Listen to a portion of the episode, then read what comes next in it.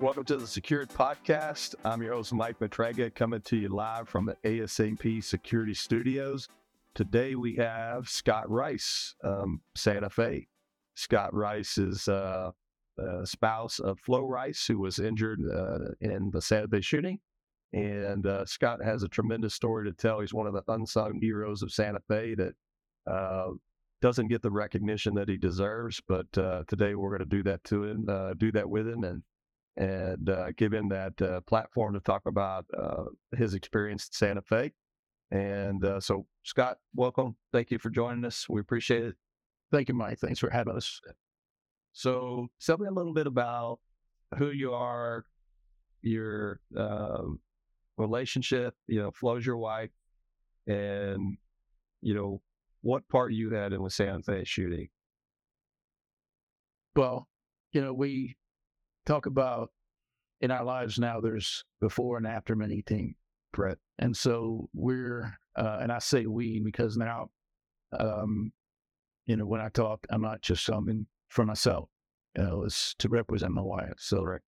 um, we're different people than we were before. You know, we had aspirations and we had futures and we had uh, things in our lives going on that were put on hold and we stopped basically. So, um, I'm not the same person I was before May 18. And Flo's definitely nowhere near the same person she was before May 18. Um, and it's not about us anymore, you know, it's about um, what we can do now thinking this out to someone else so their lives aren't disrupted and upended like are. Right. You talk about wanting to uh, continue to fight and be an advocate, right? I'm assuming advocacy is, is important to you, Liz. But I know it's important to. And I, I, I you know, talked to you multiple times. We've established relationship over the last five years. Uh, you and Flo and some of the other victims of Santa Fe uh, have been a very integral part of establishing new policies and mandates and laws within the state of Texas. You mind sharing with us some of the uh, things that you guys have been a part of regarding uh, new legislation here in the state? Yeah, from day one, um, we started the week of the shooting. So Flo was in the hospital. The governor, and the lieutenant governor, all of our legislators, uh, senators, congressmen, all came to visit her. So Actor wrote, and they all promised us that they were going to change everything and take care of Flo, that she didn't have to worry about anything, and that um, they all gave me their numbers, and they all said, "Call me anytime, and we'll work together, and we'll keep this from happening again." And we're so sorry it happened, and um, we're we're here for it. So I did. I kept all the numbers, and I called. And a couple days later, um, I got a call from the governor's office and said, "Would you be interested in coming down to my roundtable and telling about telling your story and you know being there to uh, help us get through this? You know, explain to people what happened." And um, was definitely you know on drugs at this point for of pain and said, "Well, okay, go ahead," you know, believe her, you know, and um, she had a you know some support at that time. So um, I made the trip to Austin, and uh, but she did tell me, if you're going to go, here's what I want you to tell. So she gave me a list of things that she wanted them to know, and she wanted to change, so that it wasn't just to go tell. Because at that time, we on radio silent. But Flo was in the hospital for a couple of days. We didn't talk to any media. She didn't want any surround her life. And nobody had heard her story. Nobody heard what had happened. This for days, school didn't even know where she was or what really happened to her. Um, so I went and I took Officer Manda with me, and he's the one who uh, picked her up and brought her to the car and put her in there. Um, and so I got him recognized for a year that day it's very emotional for me to relive, you know, the Saber talent talking about. And Johnny and I become really close. You know, he's our hero, you know, and we're, we're like family, you know. this now. But I told the story of that morning, what happened from the time she called me, you know, time that she got out of surgery. And then I was there to recognize John. But Flo really wanted me to, to not to just tell her story about her, or, you know, about John. And it was about what we needed to do, failures that had happened, substitutes, and why three substitutes that day. And it's uh that's uh tough to think about when you when you put it into verse. What's the uh, three substitutes being shot on the same day, just weeks after there was an incident that was reported, and then a follow conversation through a official to, I'm assuming, at least the principal, uh, the school, or I'm not sure if it made it to the superintendent at the time or even the school board, but in that letter, you know, Flo says that, you know, it was addressed that subs did not have the same access or authority uh, as a full time employee. Um, and then nothing happened from the time that that letter was written, tragedy. And then three subs are the ones that were two to one injured. Um, and that's uh, pretty ironic that way. Yeah, you wonder, it's just ironic, you know. It was a planned. Is it did was it part of the master plan? Uh, we don't know why did he target that. He didn't have art class. He had an English class that day, so he went there for a reason, and he planned this. And so, I think it was February 28th was the um, what was called the scare, yeah, which was a full lockdown. You know, full. Everybody came just like they did it on the uh, 18th. So it was a big deal parents were in an uproar. Um, so it, it was just like a shooting. Just there was a probably it was a shooting. Somebody discharged a weapon outside. So Parkland had just happened, and the governor actually had sent a letter to every school telling them to be prepared and to uh, make sure they're ready just before the lockdown. So you had Parkland on the 14th, and the governor put a letter out scare. Then you had the letter from Stisdale about, well, I don't think she wrote it, but um, they knew that it was a possibility, right? To get repaired. And all these, what Pro talked about, BLT before, about substitute uh, being all in one hallway, you know, while teachers are out for training or for, you know, awards or whatever they're going to. Um, nobody really had paid attention to that before. So when I spoke to the roundtable, uh, and what Flo said, the keys and doors not being locked, or that janitors come lock you in, you know, mm.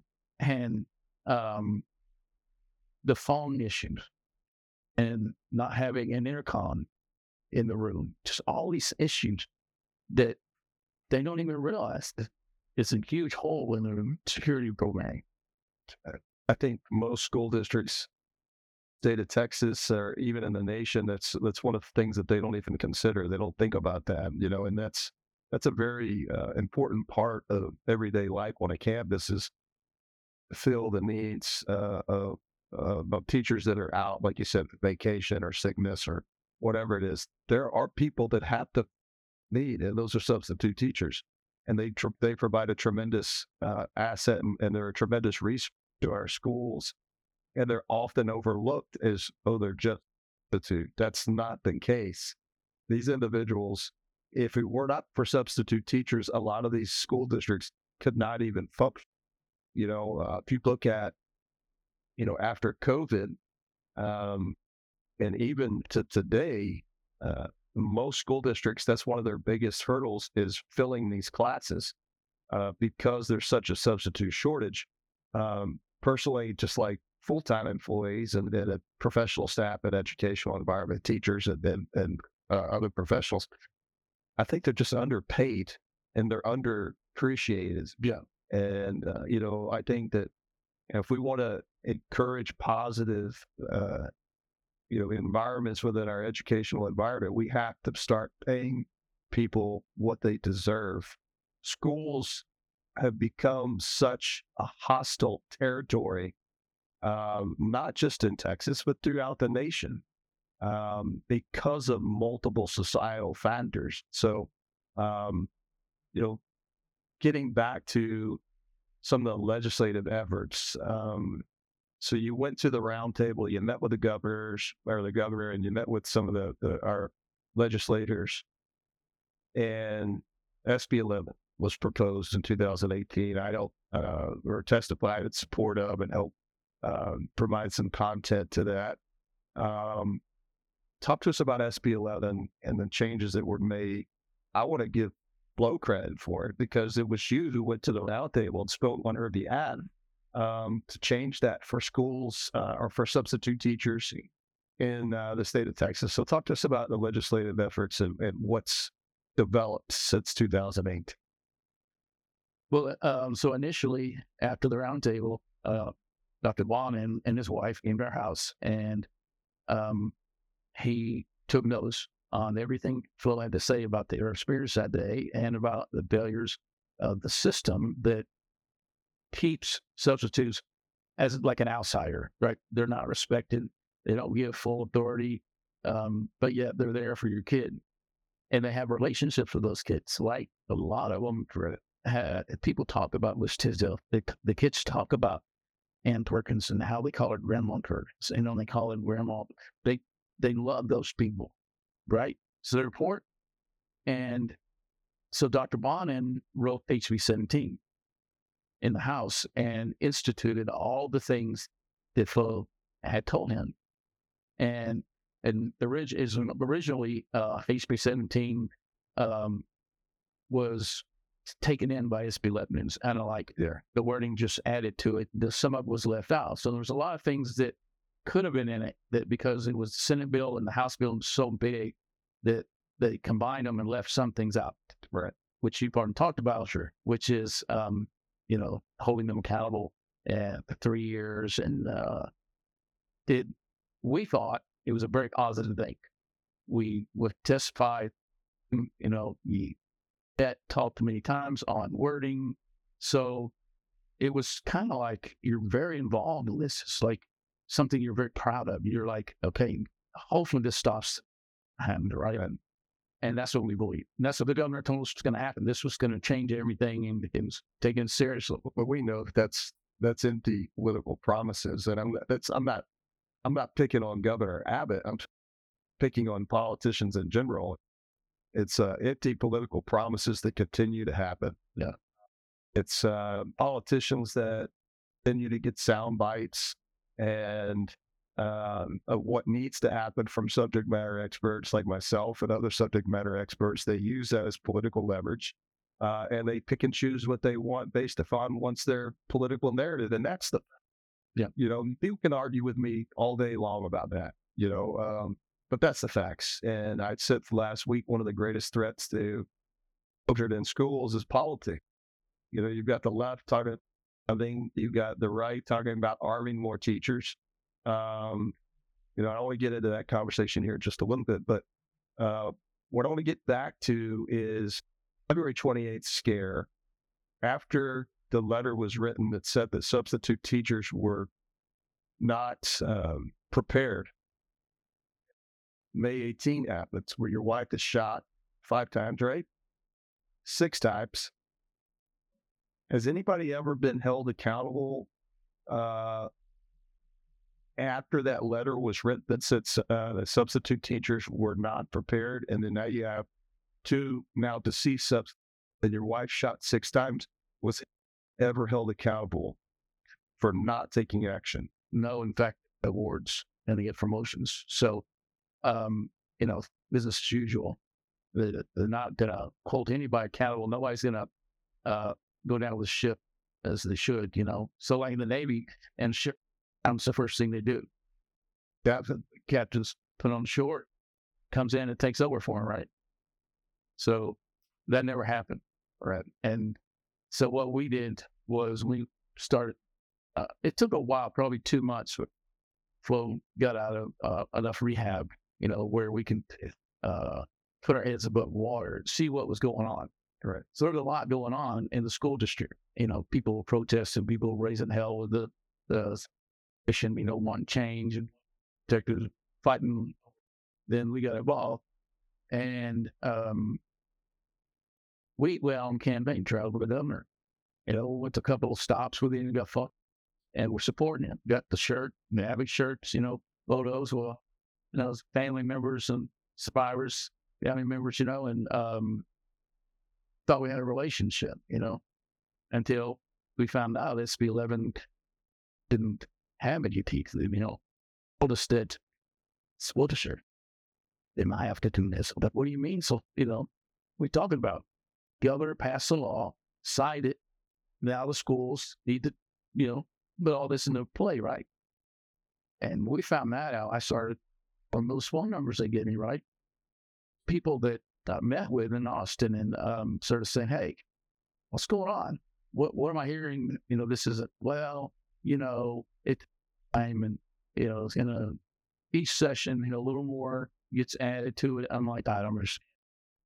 The and I'm, you know, accustomed to. Like you said it was gonna be a law, you said it was gonna be this, and I find out it's not. So Flo and I and Rosie, someone went to Austin and the donor. he took my call and appointment. I think it's around Christmas, uh, 2019. And we went to the mansion and uh, he took notes of all our concerns on napkins. And um, we told him we wanted a third party investigation, uh, just like they had in Parkland. We wanted a commission. And so he goes, Yeah, that's a good idea. So we'll make that a priority before we took commission. After him, and I kept calling, like, you know, and they stopped taking my call. And then numbers changed or whatever, you know. And so I lost my contact in the gutters because we were calling them out because nothing really meant in it. So that was a hard lesson. Everybody always said, don't get involved with politics. Don't trust politicians. And I trusted them. I thought that word meant something. You know? Well, there's good ones. There are some good ones. Um, and I don't know the specifics, but we do know of some but uh, switching course, it, um, you know, at the intro, I said that you were one of the unsung heroes of Santa Fe. Uh, that you don't get the recognition that you deserve, and so, you know, one of the stories that I don't think that the general public even knows about is your story regarding Flo in that instance when she was wounded. Um, you know, we commonly refer to the Santa Fe shooting as the forgotten shooting you know, because it happened and then, you know, uh, everybody was in an uproar, everybody was moving and COVID happened and, and whatnot. But, um, you know, we, we reference it to, reference it as the forgotten shooting because I truly feel like it's been overlooked. Um, and like I said, one of the one of the things that I want to discuss today is your role in Santa Fe and how you help Flo um, and so, can you elaborate on that? Like uh, when you first got the call, um, who was that from? From Flo herself. Pro Flo shot six times.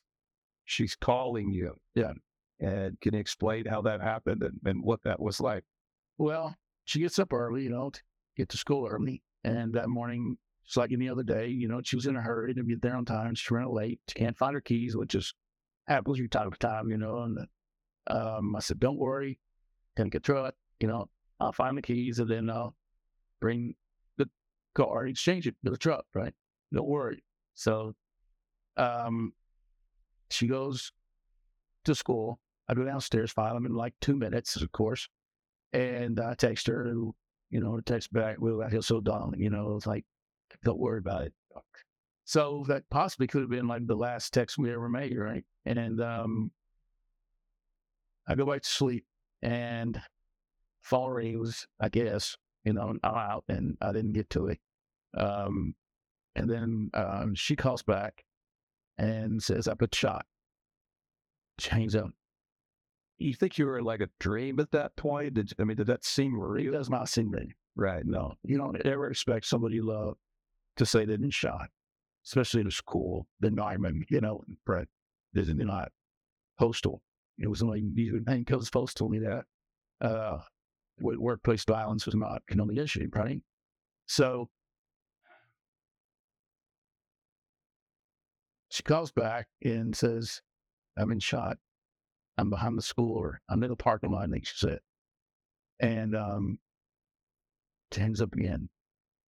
So I didn't know that she's laying there on her phone under her face in the grass, in the grass, try to be quiet and not want to draw attention to herself.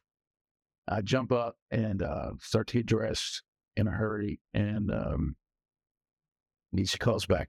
Uh, I can't remember how many times you know she called like this. I'll get a little bit more information each time, and um, our daughter was uh, downstairs getting ready for school, and as I'm hurrying out the door, I'm thinking, did I tell her? Did I not tell her? Is this the last time, you know, if she goes, the last time she sees her mother alive, you know, but does she die and never sees her again? I'm like, you know, I'm having to weigh that in seconds. And so I tell her, you know, get the car, and mom's been shot. And um, I could hear in the background when Flo would call me shooting. And at that time, nobody knew there was a mass shooting going on. So, so I assumed that she had made some student mad, you know, gave him a bad grade or, you know, somebody had something out for her and shot her in the them lot. so we jump in. Uh, I had a bus ride, and I really liked that. And they'll get there quick, right? So we jump in the car, and I think we're maybe five miles from the school, and there's you know a handful of red lights, but um, I got there really quick.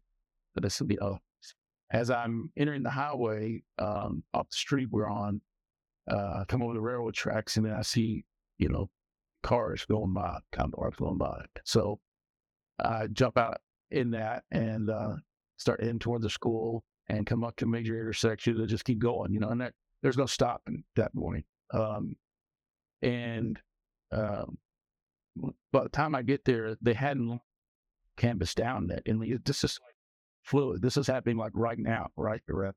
And the adrenaline is just flowing like you can't imagine. But I'm just thinking about Flo. I'm not thinking about what what's going on while all this stuff's doing, you know, to the school.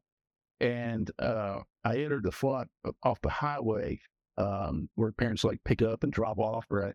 And teachers park in the front, like the visitor parking, and there's teacher parking. So I'm looking for um, the truck.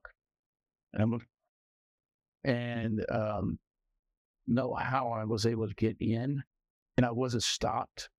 Nobody looked at me funny and like, who is this person? You know, uh, I guess they assumed I was an off-duty officer, maybe you know, responding. And um, I go through that part a lot. I don't see her, and I'm heading toward the back, and I'm going around the side, and uh, I'm just like getting to the floor. Right, I'm looking over, and uh, she calls me again, and um, still, so yeah, I think I'm in the back of this where the buses drop off. And I'm like, you know, so this is my fifth child put to the school, so I'm very familiar with the school. Right. And uh, so I'm, I, know where she's at now. So um, he, I come around the corner to the back of the school and um, I get up behind the art rooms and there's two officers there and they're waving me away, you know, get away, get away, get away. And uh, so I leave the back of the school, go out to the street out back and the other for the buses come in and that's where the uh, cafeteria is. Um, and I come around the back of the cafeteria and like being in loading dock area, and there's dumpsters and stuff. So I kind of park there. I could see Flo back toward where I came from, and uh, I see her laying there, and I see him Perkins laying on the side of the wall, and I see the two officers, and uh, about the car, he started to run. Whoa, which this no active shooter going on. Big time gunshots at that point. Yeah, yeah, there's still gunshots going on. Okay. Um, so I'm trying to run to her, and they're waving me off, waving me off, you know, to go away. And uh, I have my phone and talking to her, and I tell him, "That's my wife. I'm on the phone with her. She's alive." And he tells me, "No, I'm not. She's dead." And I said, "No." But we know at that point, been checked to see if she was there. They just, you know, and I'm not officers, but you know, back to what I say is that we have to get to stuff, but we're starting to render, um, you know, to their credit. I mean, we, I haven't heard their story, but we are assuming that they did not check our vitals. Like we know they didn't check her vitals because she's alive. She's talking to you on the phone. So, um, chat through it. Yeah. So talking to Johnny later and uh, Johnny Manda, he, um, I had on eye contact with him, telling me this. Um, he was told by the other officers he approached that they were dead. So he's getting secondhand information. So he didn't bother Gen 1, right? Fred? And uh, of course, they heard the shooting going on inside, and they can't get in because the back doors are closed and they self lock. I mean, so Johnny reaches down and touches Flum, and um, Till was right. He's like startled. And he's like, You're in neck. And uh, instantly, he just bolted towards. It was like time had accelerated. He came and be so fast and, and was like supernatural. And all this is going on, and it's like I had no idea what's going on. Really, you know, how was I able to get into the school in the first place, into the parking lot, and drive around in a bright blue Mustang and, and 100 miles down in the parking lot without people thinking I'm part of the problem? Right. And then, you know, they locked the school down very quickly after that. While this is going on, they're locking the front down, they're locking the back down, like the taught. Um, so he puts her in the car, and uh, that's when I could see leg was just, you know, facing the wrong direction. Just, uh, I didn't know what was holding it together at that time, right?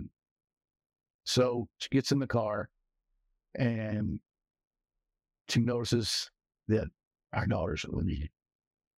And in her story, she tells that, you know, while she's laying there, she's thinking to herself, thank God my daughter's not here. She hasn't come to school. It's her late day. And so that gave her comfort. Till she gets in the car, found out I brought her to an active shooting. So um, she was able to, you know, give comfort to Flo in the car and to hold her. And um, Flo's bleeding. Uh, it's no doubt in my mind that Flo would have been the 11th victim because she with that death in a matter of time. If I wasn't able to get there that quickly, and it's a God thing, right? Because there's no way you can script this. You can't say, oh, well, you know, they'll let me in and I'll just walk around the school and get my wife and walk out of the, you know, mass shooting. We know that at Uvalde that they're not letting people in, right? Right. They'll tackle you. So um, there was no stopping me at that point. You know, nobody was going to keep me out one way or another. I was getting her out of there. And luckily, she wasn't in the school; she was outside. But uh, she definitely wouldn't have survived if a minute later I got it scored so fray. Luckily, she had her phone. And luckily, I answered the phone, didn't have the sound off right. All these things had to transpire just at the right moment for it to happen. Or let's talk about so you're you're you're in the car with daughter, you're essentially mirroring law enforcement as they're approaching the school as well.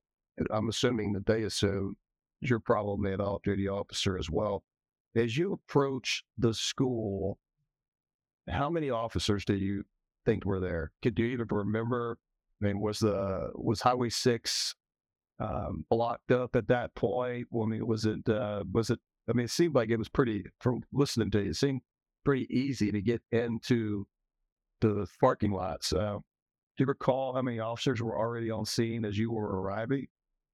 Not many. Just so there was, of course, none blocking off the entrance, and there's still school had just started, minutes, 15 minutes after the bell rings, and this is all transpired.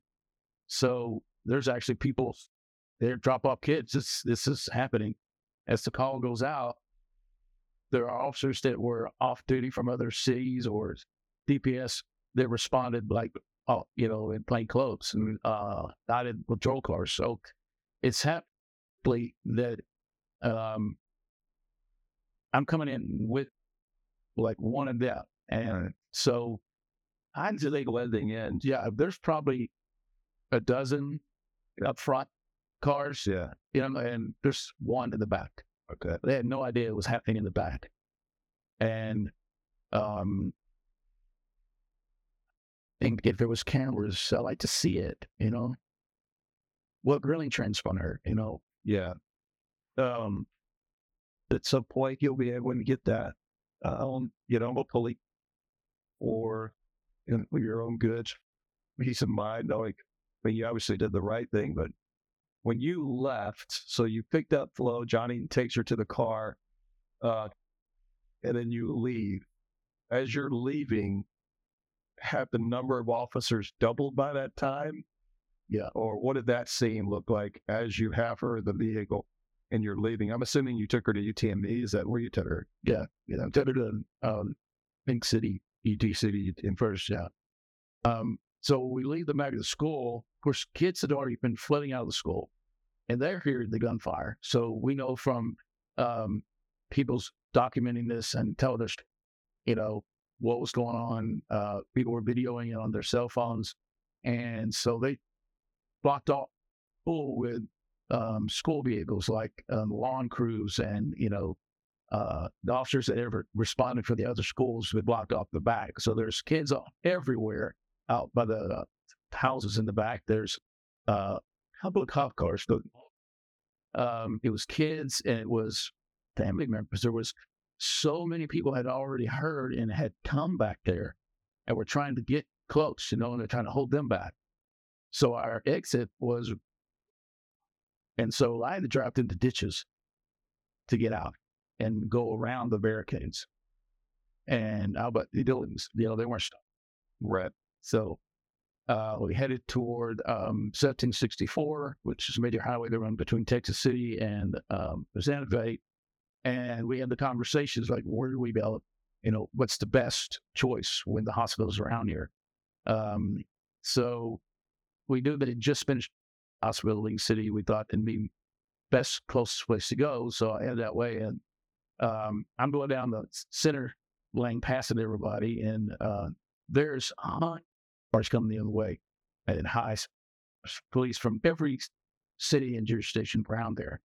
And I'm going towards that. You know, they're like, I don't know how people they wonder, you know, is this a guy with any checks in this guy? Yeah. That's the guy. Is he fleeing? Yeah, yeah, yeah. Because nobody knew. The banda wasn't able to get on video and tell them Because the radio traffic. Yeah, and he did say tried to put it out there that I just put a teacher in a car and they're leaving out the back. And he told me that. And he couldn't get on the radio because everybody was on the radio. Yeah. And nobody's paying attention to people leaving the school, Yeah. right? So, uh, So you, it's a bizarre, bizarre and think about, you know, so as you're leaving though, do you see any medical assets yet? Any ambulances or anything like that yet? We're talking. So do we have a round when the first shot was fired? What time? so um, 730, I'd say She called you at what? Seven thirty six, seven, four five, seven thirty four. So a couple of minutes after. the thing about the timeline is so he goes into the art rooms he's able to, to shoot all the students before he shoots and Flo and John. So he's already told everybody else. All of that transpired all the time, all of the going between rooms back and forth, shoot them in the closet. That transpired before. Then the alarms pulled. His attention away from the in the art rooms, and now his attention was in the hall. So that's when he starts shooting down the hall. It's because he hears the fire drill. He knew he's got more victims he can shoot. He's got these trapped in a barrel. New ones crossed Because someone the mental, the alarm on. Right. And so then he shoots at him, and then he shoots Bo, and then he shoots John Barnes. And from that point forward, you didn't kill anybody else. They're the last. Do we know why? Because once on Barnes interactive, his attention was then down the hall. He, he never actually was able to look. The kids were already barricaded in at the back door and they pried open. Yeah, don't Yeah, yeah. And we all know, you know this, we talk about this anytime they're confronted by law enforcement, they're either cowards and they kill themselves or it does stop the shoot. And that's what we need as quick as possible, right? Is to confront. Right. But we also need to save the victims that are bleeding to death while he's being confronted. Yeah, you know, I, I get a bad rap because I always talk about, and we have to have a controlled response. It's to be very orchestrated. Um, you know, in ALERRT training and, and other active shooter trainings, rule number one is you don't wait. You go in, you stop the killing, or you at least isolate the shooter, which stops the killing.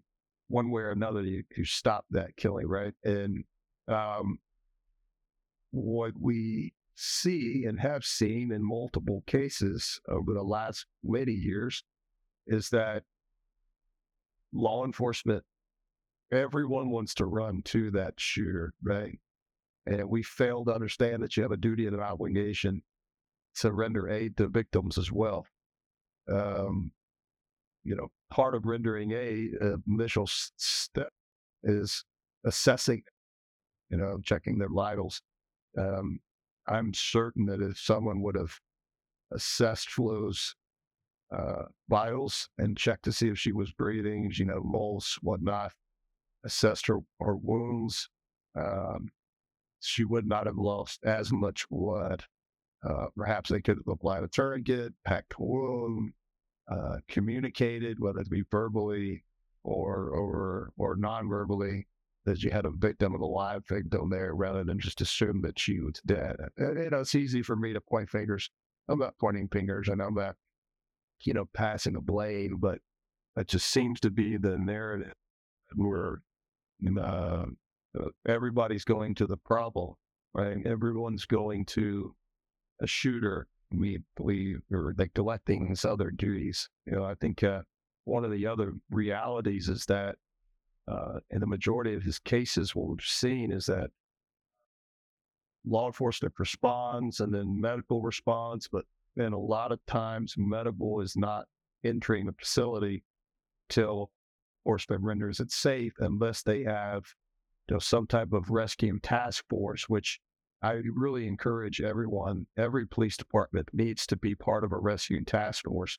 Start getting your owned, uh, going in with your active shooter teams or with your first responding officers, uh, being that that trailing element. Uh, you don't have to be on point, but be that trailing element. Effective as the as the point is moving through that facility, clearing that building, finding that shooter, isolating him or her, then you're just picking up the slack and starting to render aid to those who need to be there too, right? And so uh, it's a, I think it's um, it's an evolution of tactics that we need to see. And so, um, get back on track, headed out 1764 to League City to the U- University of Texas Medical Branch's new campus. You get there. What was the response? Medical professionals as you were? I'm assuming you went to the ER. So we pull up to the ER, I slide in, you know, and hit the brakes, and I jump. And there's people just walking in for work that morning, just getting there, and they got their coffee, their briefcase, and I'm yelling, "I need help! I need help! My wife's been shot." Right? Where, shy? Yeah, he tell you that. So they jumped into you know overdrive and up her out of the car, put on the gurney.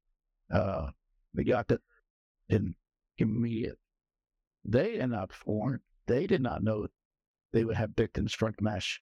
It hadn't even made it on the news yet. As we're getting there, Life Flight's just now leaving to go get John Barnes. So we make it all the way to the hospital before oh, they're winning out. You make it for the hospital before John, John had seen Trent. Yeah. Wow. Because you hear his story, he's out in an ambulance out front, and they're trying to stop the bleeding and, um, you know, get putting he'd already have the target from uh, from Garrett Forward. Right. Uh, and, and so what Johnny Bandit did and what Garrett Forward did was against training. Both of them tell you that that Johnny was not supposed to leave his post. Was not supposed to till it was over. Right. And Gary was not supposed to drag um, John Martis to safety. And John even told him, go back. Would have died. He was dead almost already, right? Yeah. And um, and after he did get help and some the other officers helped, you know, Gary went back and was talking to the shooter and was, you know, yeah, interacting with him. So we do know from a fact that if you do get immediate attention, that you can be saved. Yes. And so that makes us think about Ann laying there next to Flo uh, and talking with her daughter. I do know, you know, when her fa- uh, heart uh, it would beating, which was, you know, after I got there. Um, if maybe if they had checked if she had a heartbeat, they could have put her in the back of one of the trunks and took her to an ambulance. They could have done anything to save her. We don't know. There's too many we don't knows and what it's. Well, you the shots, let's say, roughly start at seven thirty. I get the call at seven thirty four, seven thirty five. What time do you think you arrived there? I think we left at seven forty five around there to go to the hospital. Wow, so got there really fast. You know, really fast. Got her in the car. Johnny Man is a hero. Uh, We're out of there. you're out of there at 10 minutes. You're headed to the hospital. But you're saying that based upon the information provided to you by Ann's daughter on her Apple Watch, that her heartbeat didn't stop until seven Around seven fifty. seven fifty. And down. Final. So we're looking at about 20 minutes, 20, 16 to 20 minutes. She had been shot and wounded. There's a potential that if she had gotten the medical attention, she might have lived. I mean, I don't want to speculate. We don't know. We don't know. We have no way. And I mean, we don't know what her wounds were. But we assumed that she done it instantly. Definitely has been assumed, right? Right. That she died on impact. And that's what so sad that you don't have the autopsy reports. You don't know. Well, hopefully now, uh, with the passage of uh, HB 435, um, and thank you, Lowe, and, and the others, Rosie and the others, for really pushing the legislation to get that to where these victims' families can can access that data now, uh, because that's part of the healing process. And so, hopefully, I think her husband was saying Steve, correct? Hopefully, Steve Perkins and and, and their you know children can have some peace of mind, uh, knowing, you know, what her wounds were. And, and, you know, I don't know. I mean, it's, uh, I don't want to speculate, but it, it, uh, being told that her heartbeat was still beating up at least until 750, it makes you wonder if she had gotten that treatment or that attention right away from those officers on the exterior of the building, could she have survived? I think it's safe to say maybe without not without knowing what actual wounds she had, you know, but um, you know, for a heartbeat to continue to beat for another 15, 16 minutes after a wound, probably a pretty good likelihood that she might have been able to survive. Um, so I um, I'm hoping that they can you know get some peace and that they can get some answers uh, through HB 435. Yes. Is it SB? I'm sorry, SB 435. Um, so it's a great piece of legislation that, um, you know, we in this space and you guys being victims, um, you're gonna, you know, be very proud of uh, that you guys advocated for. But uh, or Mayes Middleton, is a personal friend of all of ours. Yeah. I'll tell you how the house all came about was because of Steve and because because seeing what they were not getting answers, not getting all the what ifs. Um, I started working with Mayes in 2000. He asked me, "What can I do to help?" And um, he wrote this House bill when he was a, a House representative, right? Yeah. And so several of us went testified on it at session. and Bernie didn't. It didn't, you know, but the uh, the test spy on it, so never got voted out of the committee. And so fast forward when he gets elected, he runs for senator, for senator, and uh, he's like, "Hey, you know, I'm gonna do this and put it this. Hey, let's uh, let's get it done." So we started meeting with other representatives, and we started. We had a big meeting in Austin with some of the families and to support it. And so uh, he wrote the bill, and it's it's crazy the life that a bill has and takes, and and I would never want anybody to go through what we went this ass, right? So um, we go and testify on it, and it's written just like it's passed now, but that's not how it happened in the middle. So in the middle, it was sabotaged and it was pulled. The wording was changed, and it was going to be just for victims of Santa Fe, basically. No other uh, but it applied to. There was people who were testifying that day that it would have helped the original wording, and then they had to change their testimony to not fill it out. So they went from supporting it in the in the House to not supporting it in the Senate, and so it became a really big political football. Right. Yeah. Well, I'm glad that uh, you guys got it there. I know that for people like you know, and I don't know Mr. Perkins personally, but I do know Rosie very well. We're we have become really close friends, and uh, I just uh, know that. I mean, last night she's you know texted me like I said multiple times. She was just elated that finally she's going to be able to get some resolution and some answers to how her son died. And uh, could he have been saved? Uh, you know, was it a fatal uh, uh wound? Did he suffer? Did he not suffer?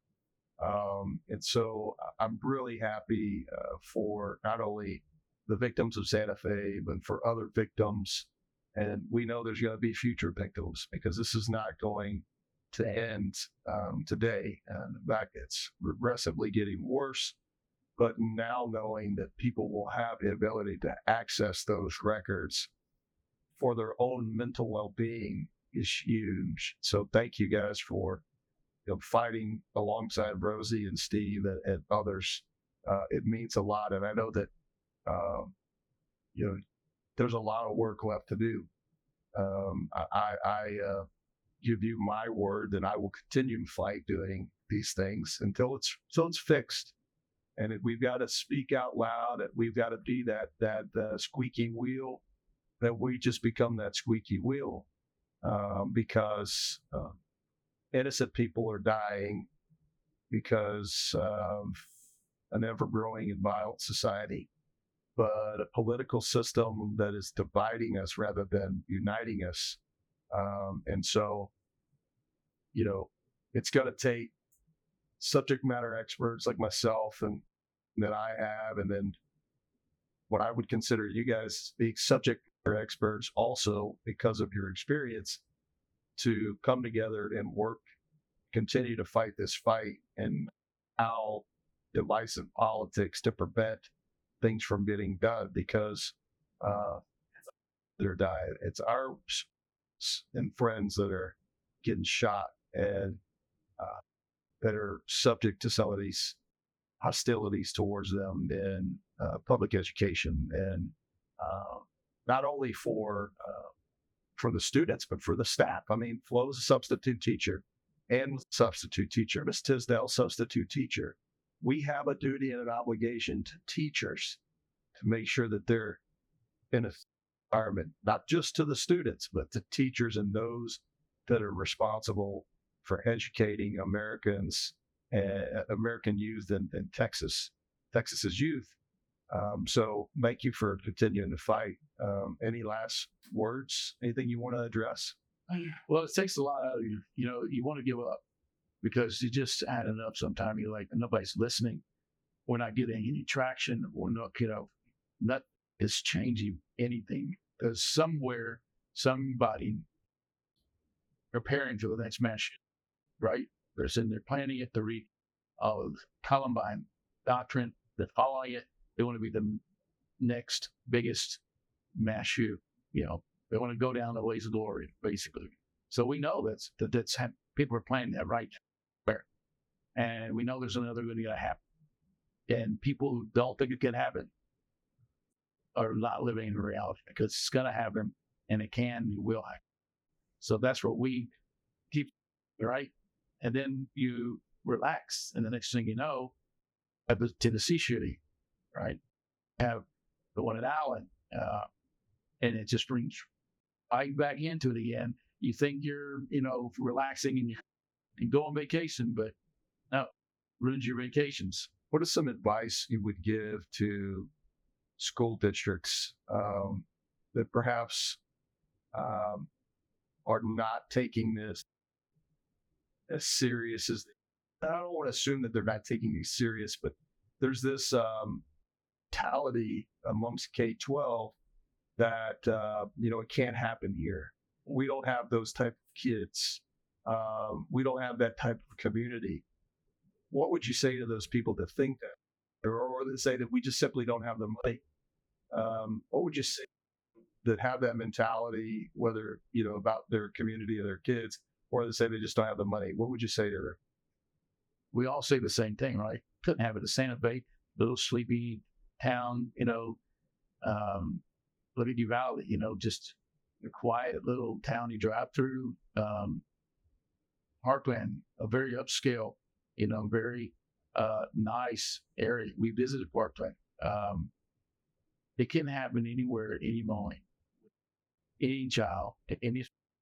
You're not prepared. If you are, you don't see it coming. It's gonna going to devastate your lives. It's going to take things from you that you never knew was going to take. And going back once it happens, you can't let that genie back in the bottle. How important is that football stadium? How important is the AstroTurf? Is it more important than the kids going home safe at the end of the school year? That's what your priority has to be. You have to look within yourself and say, can I put off that AstroTurf one more year so I can put those cameras in. So I can tell those parents, you can drop your kid off and then I'm going to give them back to you at the end of the day, just like you like. Uh, I, I can't even follow up on that. That was perfect. So, well, I appreciate it. Thank you for joining us. Thank you for having us. Yes, sir. Thanks for all your fight, what you're doing for Texas and the Julian brand. Yes, sir. Well,